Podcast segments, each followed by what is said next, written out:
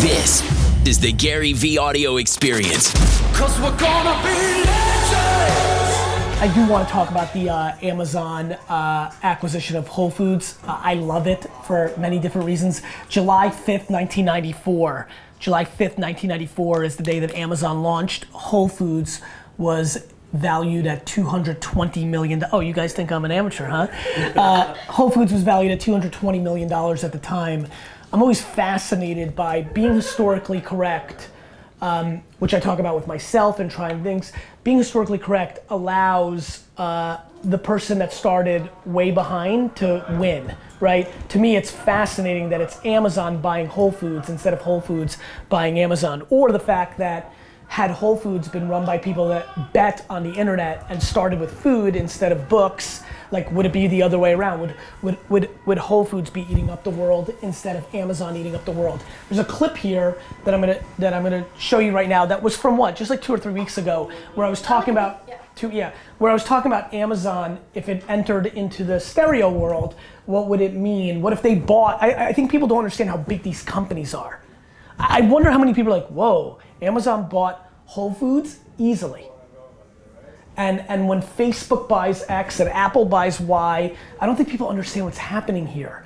The new world is gonna eat the old world. It's gonna eat it.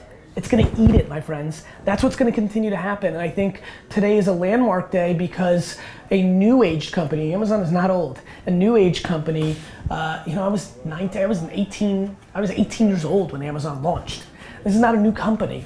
Uh, excuse me, not an old company. It's a new company. Uh, Whole Foods itself is kind of a new company. But what this means to the other people in the grocery business, like this is this is a shot in the air. Like I want people to pay attention. This clip is me talking about Amazon entering that world, uh, and this and what I really want to talk about in this video is one, if you're winning, start eating up your own self. Don't let somebody else do it. If you're winning right now in your business, put yourself out of business. Don't let somebody else do it, right? Don't let somebody else buy you, buy them. That's number one. Number two, please pay attention to what Facebook and Apple and Google have the capabilities of doing and start figuring out what that means to you and, and, and how you're innovating. And, and, and the thing, whether you're running a $100 business or a $100 million business that you take away from this, innovation always wins.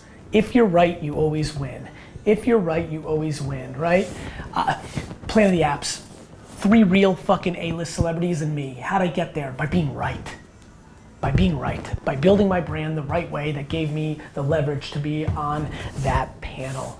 And so I just want to inspire somebody from this video to do the right thing on podcasting, to do the right Alexa Flash to to triple down on their ability on Facebook, to understand influencer marketing, to to see there's a white space in Snapchat while everybody thinks Instagram is pulling, you know, putting them out of business. Like, be smart, be smart, because if you're smart and you execute, you start buying things that started off way ahead of you. Guys, thanks so much for listening to the audio experience. It would mean the world, and I mean the world if you could go and leave a rating on iTunes. Your word of mouth is my oxygen.